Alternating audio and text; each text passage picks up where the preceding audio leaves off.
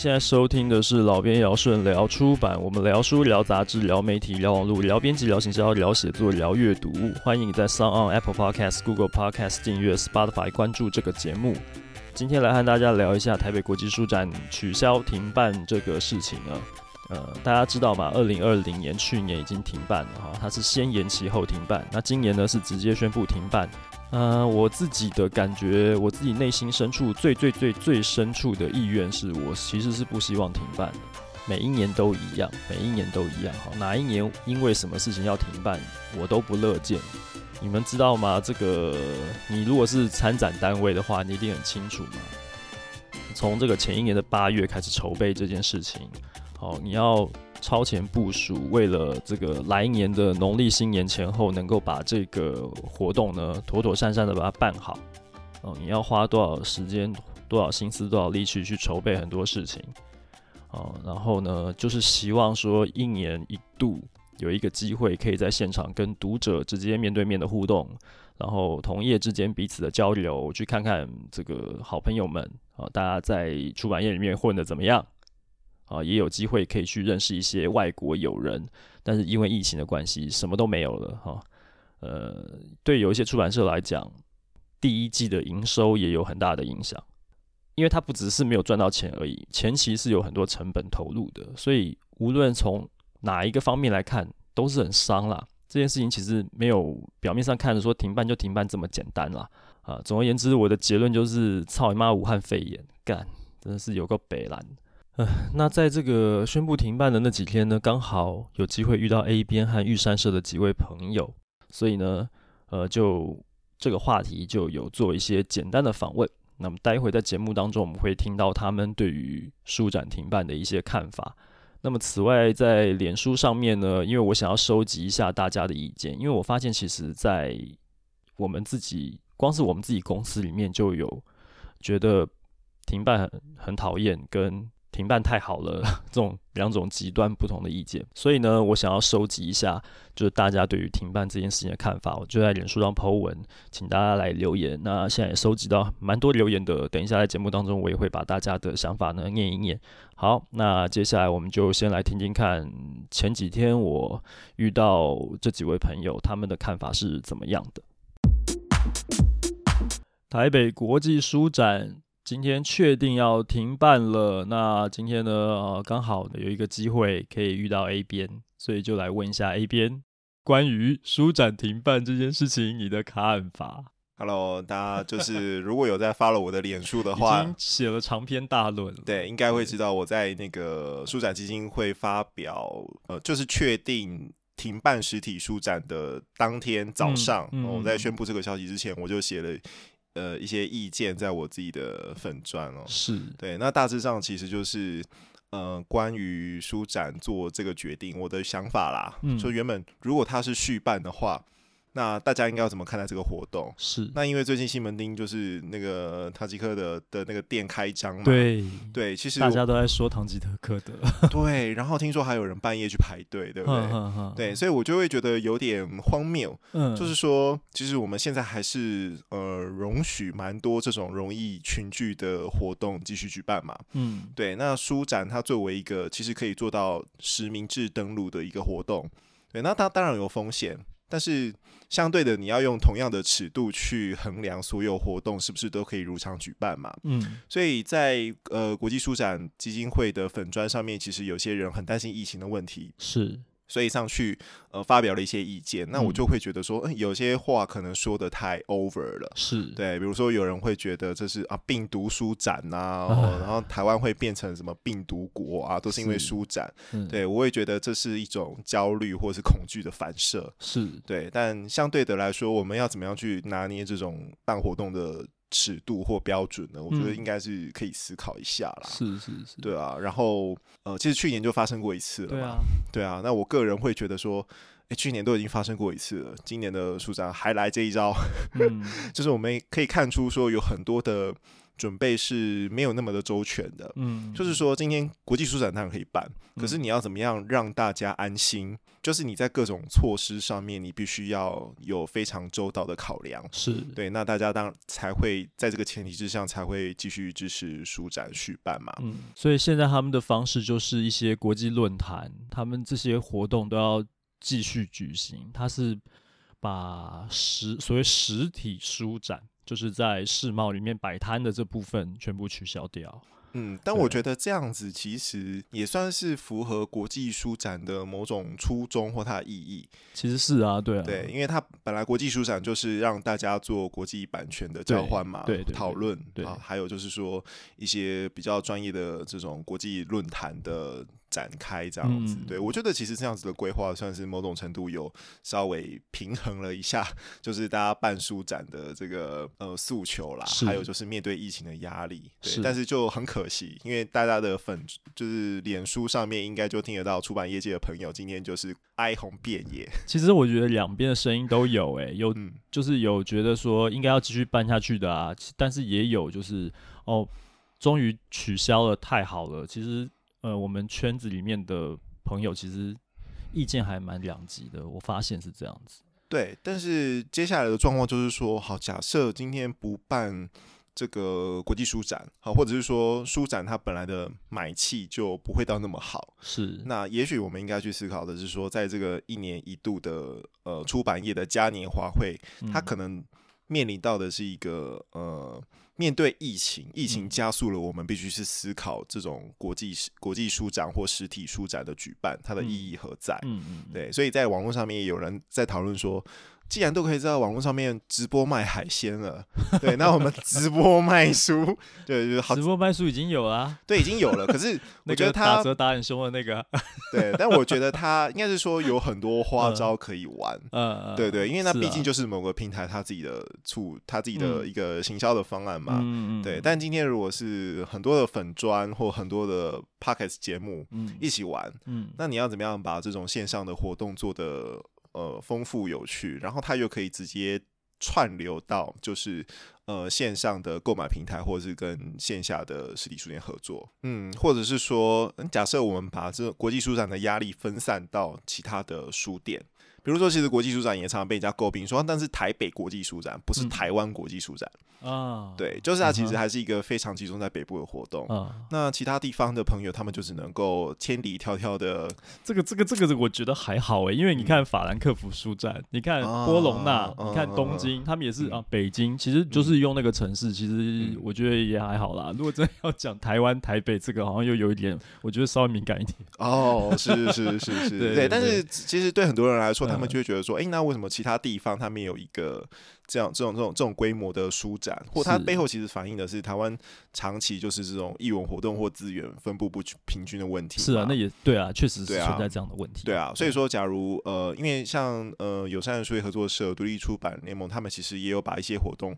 分配在其他县市，嗯，对，那我觉得像这种操作，比如说我们就真的把某个节目带到呃独立书店去，嗯，对，那就是直接结合独立书店的卖书，干脆做成巡回这样的概念，对，对，它可以是巡回，或者是说用其他的变形的方式去把国际书展这个概念往其他各个地方去延展，对，那在台北当然台北有可以做的事情，我觉得台北因为它是国际都会嘛，所以其实国际版权人。在这边开会，其实我觉得还好，但是，是呃，A 边，你刚刚前面提到那些就是活动串联这件事情，也许它可能跟版权稍微有一点点不太一样，嗯，但是我觉得要去推这个活动也是非常有意义的，对出版产业整体来讲是有很大的帮助。对啊，因为你参与的群众其实不一样。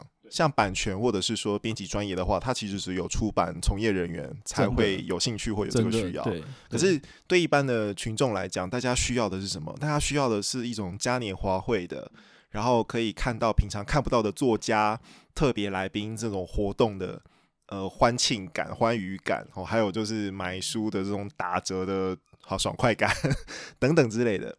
所以有像这种书呃面对读者这个活动，它有没有可能分散到其他县市，然后跟在地的实体书店去做结合？嗯、可以呃可以参考一下一设计圈的做法，什么焚乐亭啊这种，在每一个城市的角落各个地方会有一些展品之类的，可能也许是这样的方法。对，对，所以我觉得大家也许不要太灰心，就是我们其实还有很多的。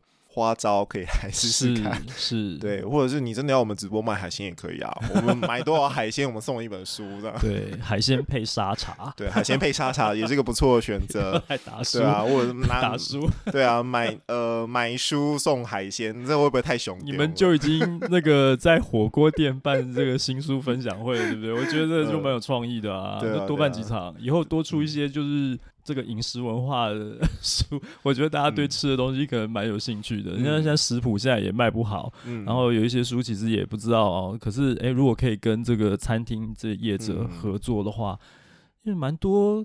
蛮多可以玩的事情，我觉得蛮多的，嗯，对，可以多发想一点。或者换句话说，它其实是在考验我们怎么去做线上跟线下的整合，或是策展，是，然后去创造一些呃有趣的阅读的体验，或它可以结合什么东西？真的，对。那我觉得我们就不会一直期待说我们一定要有一个。这么多人的国际书展在那边，嗯嗯嗯，对啊对啊，这个也许大家可以脑力激荡。我觉得国际书展就让它回归到就是国际版权人的一个交流，是这个本质上其实应该是这样，然后想办法把台湾的好东西卖出去，没错没错，这可能是他真正的任务。说实在的，以前我觉得像以前还有一馆二馆之分的时候，嗯，我早期的工作。大部分时间在二馆，嗯，那个其实根本就是动漫场。那我就觉得国际书展，就大家是进来抢这些周边，嗯、或者说，嗯、呃，大家期望的是在展场有下杀折扣，是，然后一堆怎么讲品质不好的，呃，这样讲有点有点得罪人吧。但是对，哎，但品质不好，确实有一些就是回头书啊，或者说一些过期的杂志啊什么的，嗯、当然赠品在乱发啊什么，嗯、然后甚至还有这种哦、呃、限时抢购，就是。这个现场来宾，你什么什么十分钟之内进来看到什么书，你拿到就是现在就是结账是多少钱，就是在玩这种低价倾销的活动。我其实我觉得对这个书市来讲也不是什么健康的事情，就已经麻痹了啦。对啊，对啊，变成是一个。怎么讲？大卖场在倾销的这样的概念。对，而且如果我说实话，如果你现在在网络的通路上面，你可以买到六折以下的价格，我为什么要去国际书展？然后，啊、对，然后就是要自己扛书，而且折扣也没有那么漂亮。嗯、那你说要听一些什么现场的演讲座谈？那现在其实也有很多线上的这些记录嘛。对，大家都要求直播啊，或其他形式啊。对啊，所以你有很多可以被取代的内容或形式。可是真的在现场那个不可以被取代的。的那种体验到底是什么？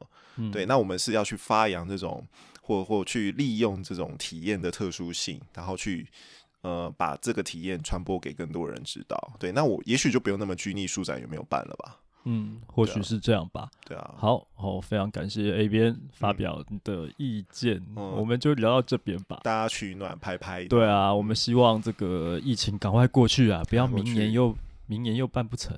真的，我现在都觉得明年办不成，我也不意外。真的，真的，会不会连续五六年没办成，最后来一次报复性舒展，把它搞得跟那个世博会的等级花博一样，办它两个月的？那前 前提是我们要撑到那个时候啊，可以的啦。你在出版业不可能六年以后就不见了吧？对啊，不可能的，怕，对啊，不要怕，不要怕，大家有信心。对，希望大家对大家加油，度过难关吧。嗯，好。关于台北国际书展停办这件事情呢，今天刚好有个机会来到玉山社，所以呢就来访问一下我们玉山社的铁轨行销 Natasha。嗨，大家好，我是玉山社的行销企划。我其实没有很想承认，我就是意图卖过铁轨给我同事，虽然我同事有。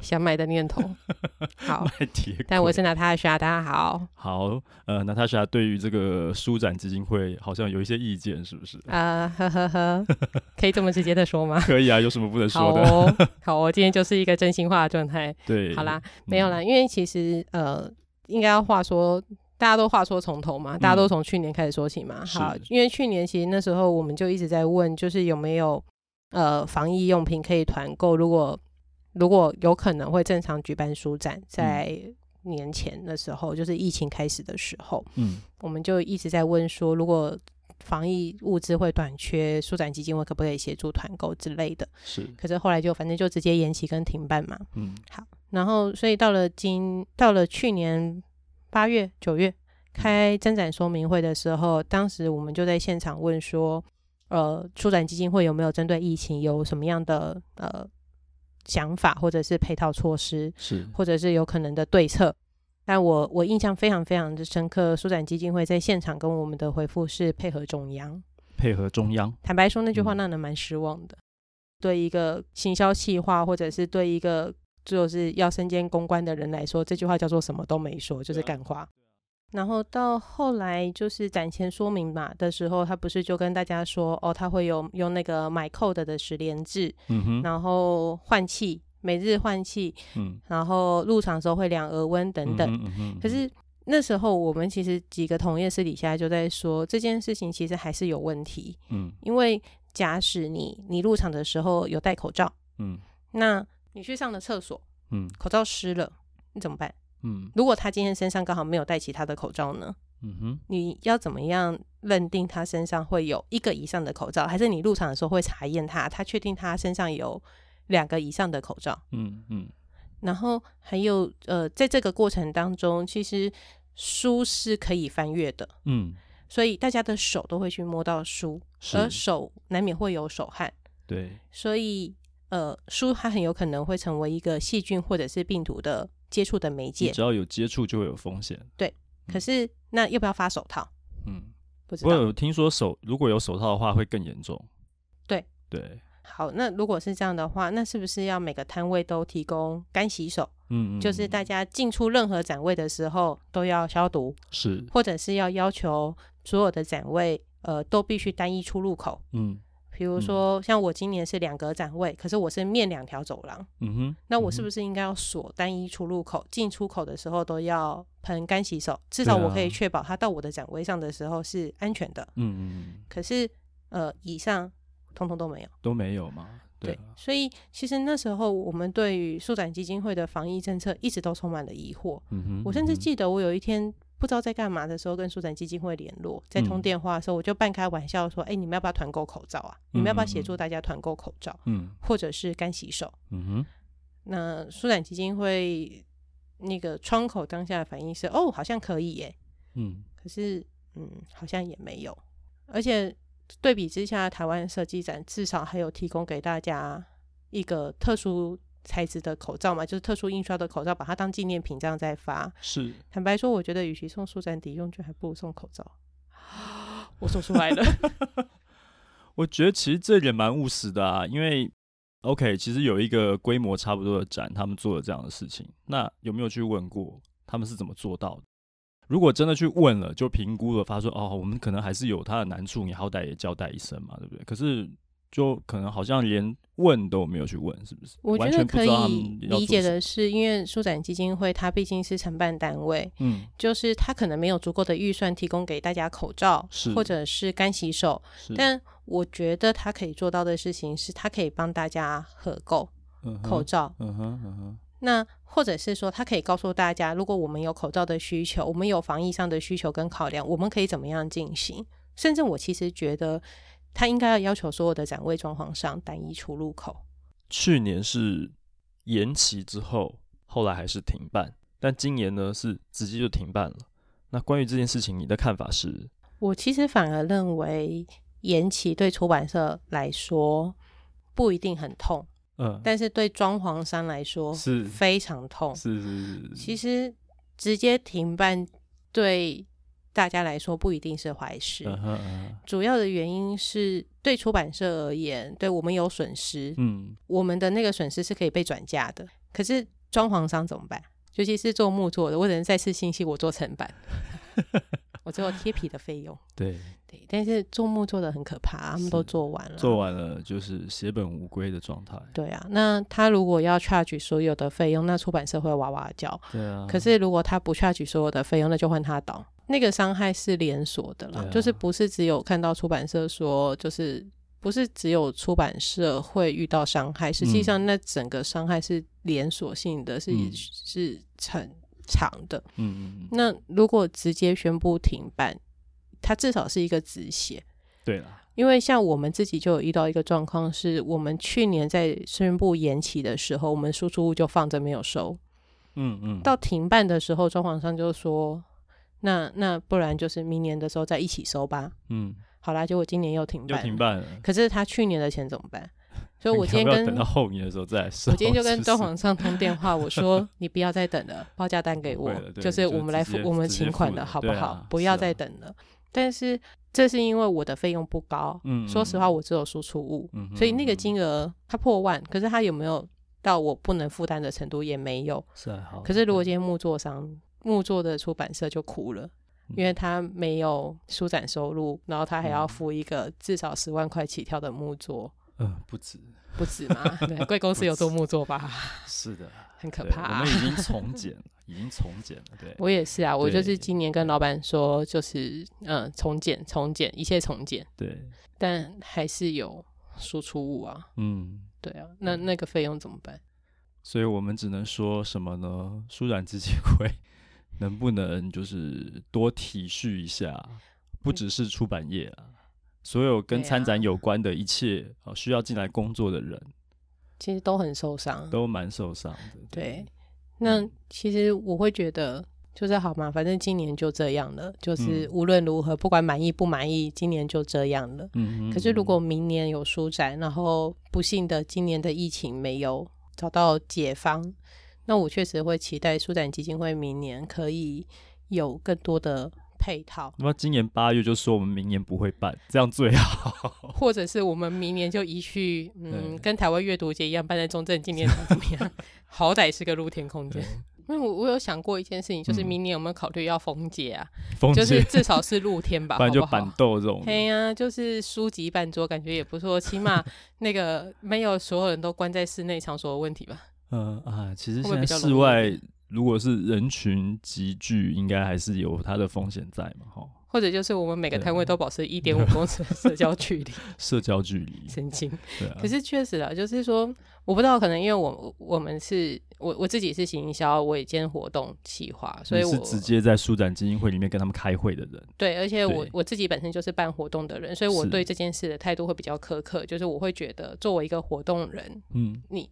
你至少要想，就像天气预报告诉你会下雨，你就可能要想预备。嗯，就是有可能有疫情，你就要先想好疫情的对策。嗯嗯，或者是你至少要先想好配套 A、B、C。就是今天如果疫情平顺，大家续办；那如果疫情升温，你要怎么办？嗯，疫情如果再升温的时候，嗯，你要怎么处理？我觉得那个应对的 A、B、C 的。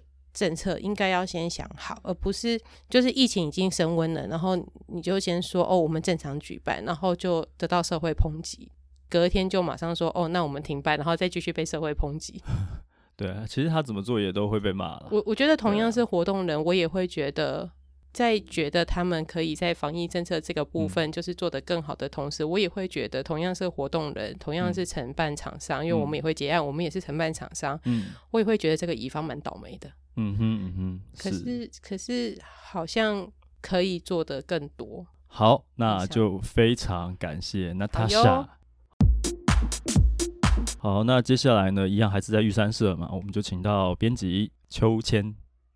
嗨，大家好。秋千画小姐。是，嗨，大家好，我是玉山社秋编辑秋千画，大家叫我秋千就可以了。嗯、那秋千在这次这个台北国际书展停办呢，你有没有什么看法想法？以我自己个人来说啊，嗯，在从今年的一月那时候开始的时候，疫情好像开始稍稍有一点出现了几个案例之后，我其实就会想说，嗯，嗯，这个感觉停办的几率就有一点升高，所以其实，但是我那时候比较疑惑的事情是，好像大家没有基金会，或者是大家在准备书展的时候，就没有想过如果停办要怎么办，就大家不够敏感，感觉，或者是说我们其实没有想过要往那边去，因为停办就是。确实就是手上的东西要要一切都要叫停，嗯哼，那那要我怎么为这件事情做准备？其实是个很难的、很艰难的问题。嗯，我觉得，嗯，因为台湾的防疫做的太好了，所以大家感觉好像比较没有忧患意识。我觉得是那种，我觉得是那种大家还抱持有一种应该可以吧？啊、其实要不是最近那个。那个北部某医院的事情。哦，这其实他们都已经说出来了，就是就是对啊，对啊，就是就是整个疫情开始升温，然后民众开始紧张的话，我其实觉得续办的可能性是也还蛮高的，至少五十五十，在那个连续感染的状况出现之前，但是连续感染一旦升温之后，就五十五十立刻变成就是三十七十二十八十，甚至你看，连我们。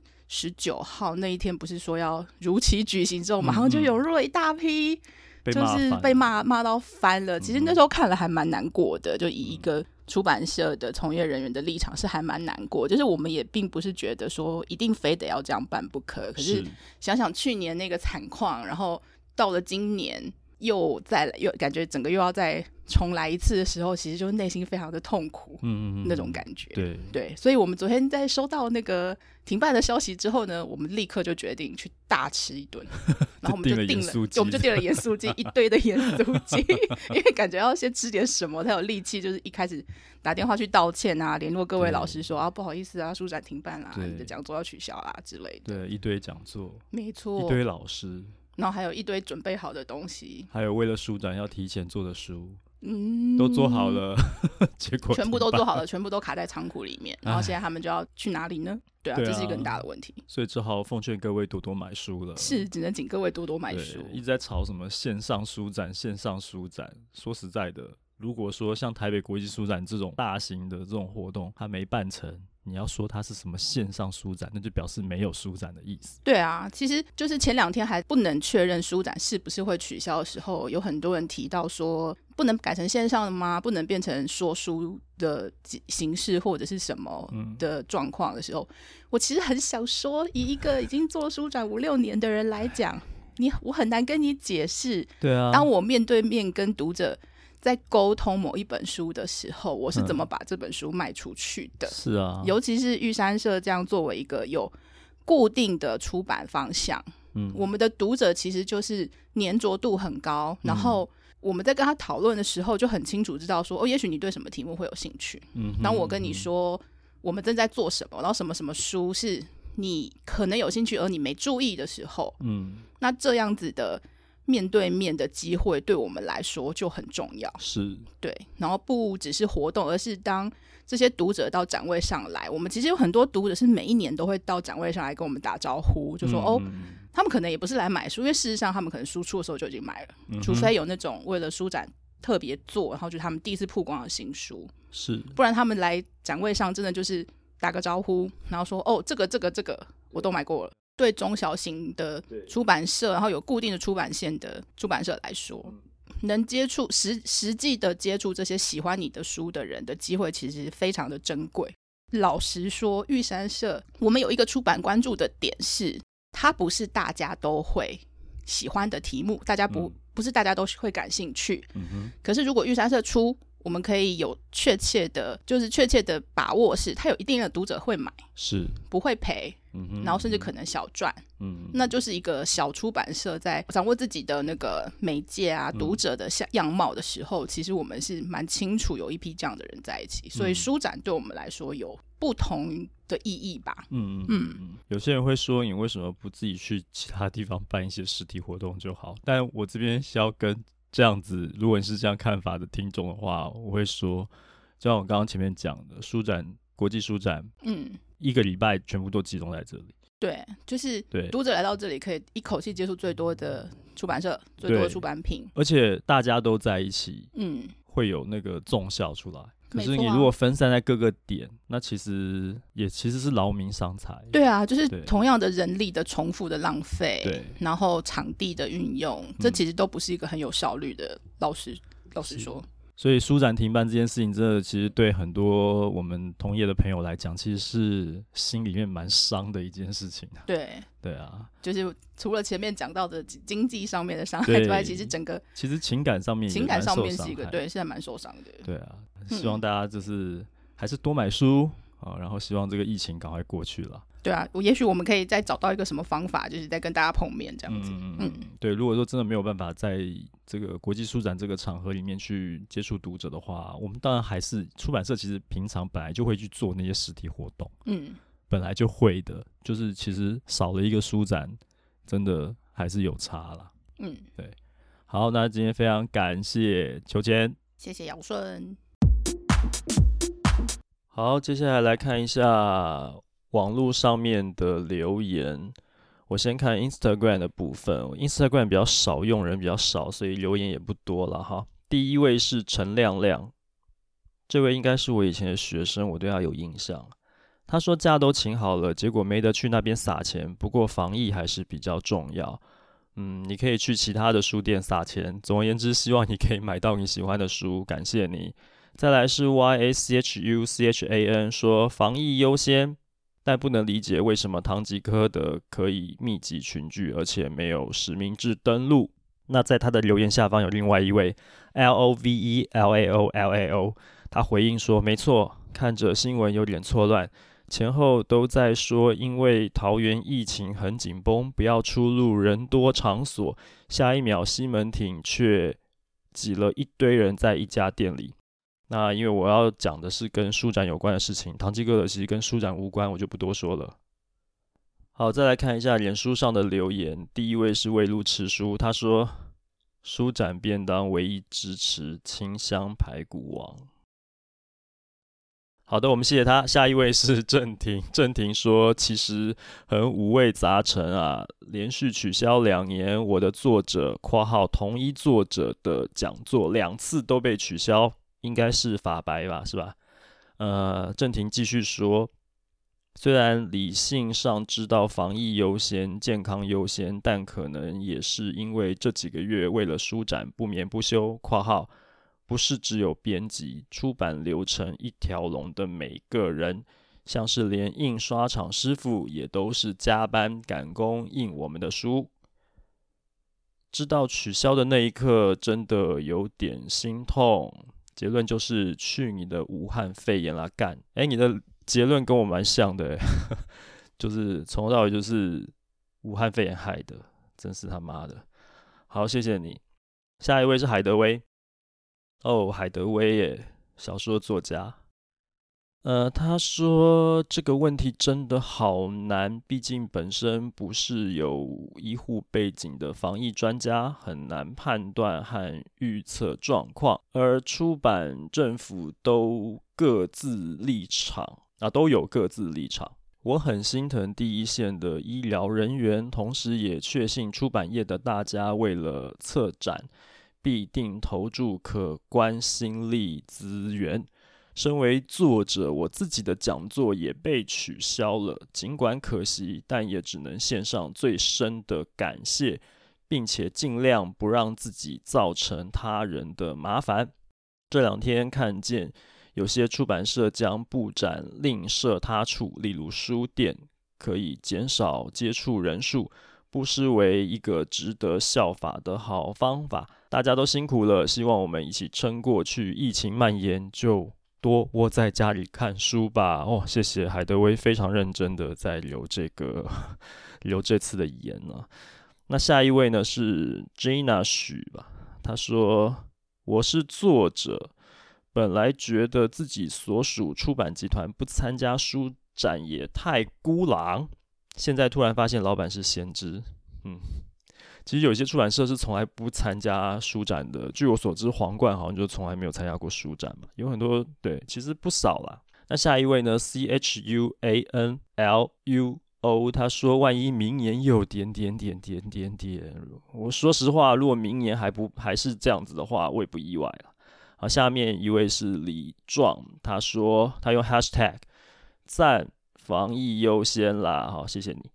好，再下一位是那些关于猫旅行和收纳的一些小事。这一位他说，哦，也是很长篇啊。他说，我也觉得还是防疫优先，取消会是比较好的选择。另外，或许出版方和主办机关未来能更着重线上书展，让外县市甚至住国外的读者（括号比如我）。都能参加，同时或许也能考虑投入更多资源到电子书市场等等，让书市发展能更自由，不受时间和空间的局限。